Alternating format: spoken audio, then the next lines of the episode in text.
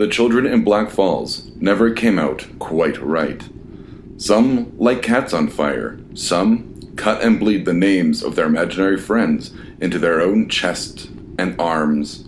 Some push other unsuspecting children into mine shafts or dried-up wells just to hear the comforting sounds of screams.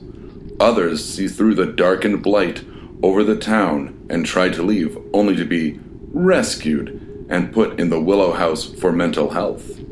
Some children leave in little pine boxes. Still, most of the children that grow up, living and doing it free of a straitjacket, end up hopelessly addicted to drugs or alcohol just to blot out the hellish voices that raged inside their heads.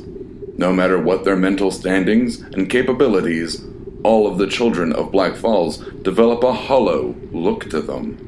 Their sunken staring eyes and pale faces, devoid of hope, are found hanging about on every street corner like permanent fixtures. Their overall appearance can be seen throughout the time of the town's existence. If you were to go to the rundown library off of Main Street and peer through the pictures of the town's population in the town's history books, every one of the children would have the exact same look plastered upon their faces. There is nothing here to live for. There is nothing here to die for. Nothing at all.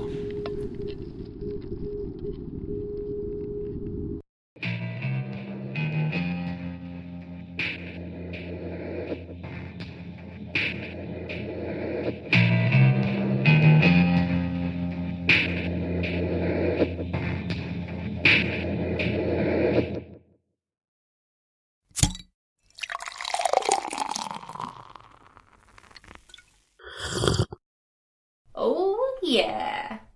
This has been a Blood Alcohol Content Network production. For more information, visit w w w dot b a c n podcast dot com.